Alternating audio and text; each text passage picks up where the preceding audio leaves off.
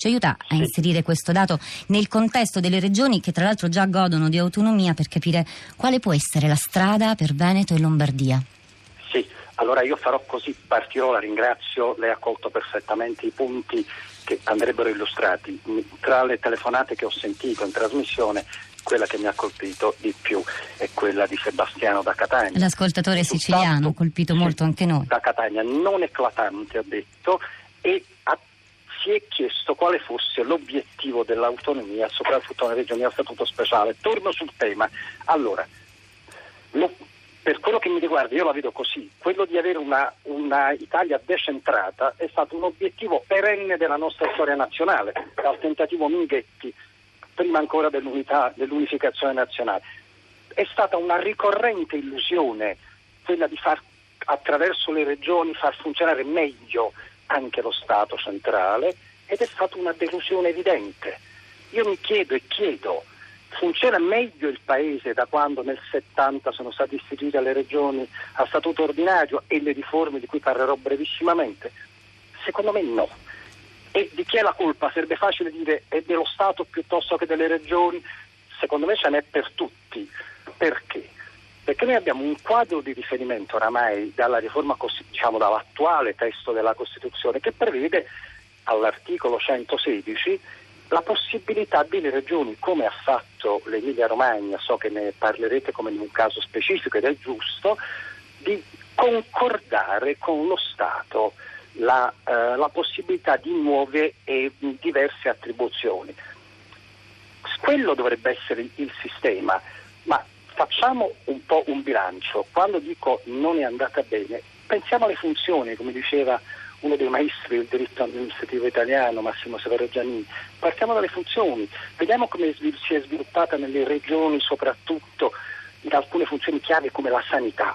Ora, salvo eccezioni che naturalmente sono, per esempio, la stessa Emilia Romagna, certo, ma anche una regione meridionale come la Basilicata, la cosa ha funzionato male. Perché? Secondo me.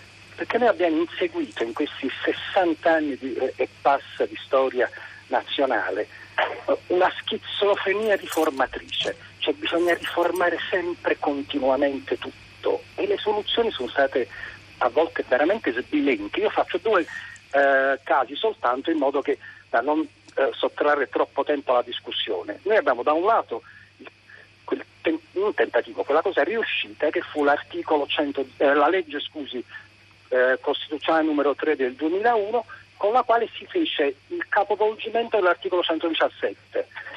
Oggi, a tutt'oggi, il principio è che le regioni hanno la potestà legislativa salvo quelle che rimangono allo Stato indicate una, eh, nell'articolo 117. È uno sbaglio, perché è lo Stato che deve avere la funzione legislativa, come era nella prima testo della Costituzione, e verificare di volta in volta quali sono gli spazi che possano essere affidati a volte eh, come dire, nel tempo ovviamente le funzioni pubbliche cambiano, le dinamiche sociopolitiche cambiano, le dinamiche economiche cambiano, solo in funzione di questo si cambia, si può cambiare l'ordinamento.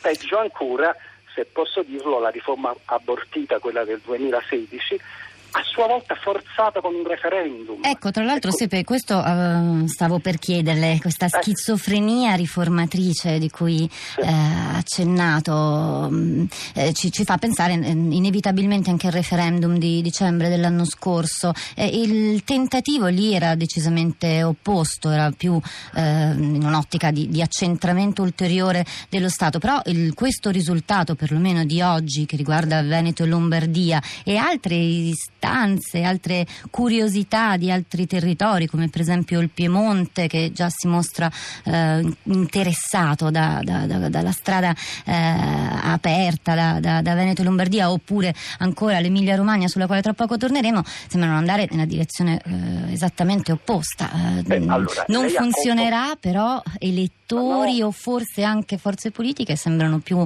interessate al regionalismo che non allo Stato centrale. Eh, Come mai? Non allora, eh, naturalmente quando si tenta di condensare, come io ho fatto prima, dei ragionamenti complessi in formule definitorie secche, eh, si rischia ovviamente di eh, il fraintendimento. Io sono assolutamente convinto che la diffusione dei poteri eh, quelli che, si, che, i giuristi chiamano multilivello di, eh, di attribuzioni pubbliche è fondamentale. Le, le, le rubo, e rubo tra gli ascoltatori solo due minuti. Partiamo dalla cosa che lei ha rilevato. Certo, la forzatura di quel, eh, del tentativo di riforma costituzionale dell'anno passato è proprio questa, cioè siccome le cose sembravano non funzionare al meglio, ora tiro tutto al centro e ricom... No, no, tutto dovrebbe invece nascere, questa la brama indomita di riforma la chiamava un, un politico dell'Ottocento. Ce la dobbiamo smettere con queste soluzioni corto, di corto respiro e a corto raggio. Lei ha, ha indicato due o tre cose importanti, il, quello che eh, il Piemonte chiede, eh, quello che sta facendo già la Regione Emilia-Romagna. È certo che un tavolo di discussione aperto, aperto, quella sarebbe una soluzione nel tempo. Io per esempio dico una cosa che forse risulterà sconveniente, da questo tipo di riforma esistente, attuale, dovrebbero scomparire le riforme a statuto speciale cioè tutte le regioni dovrebbero avere la possibilità di avere una maggiore possibilità di sviluppare le funzioni. E qui chiudo dicendo tre cose che a me sembrano perlomeno utili indicazioni tutte da discutere. Intanto noi dobbiamo passare da un'idea di un regionalismo concorrente, faccio un caso che non possiamo discutere, la Catalogna, va bene? A un regionalismo cooperativo invece, perché? Perché le piccole patrie non funzionano più. Noi dobbiamo conservare l'identità sia di, del, di, dire, delle parti del paese e anche la differenza di dislocazione delle funzioni, ma questo va fatto assolutamente dentro tre criteri, secondo me.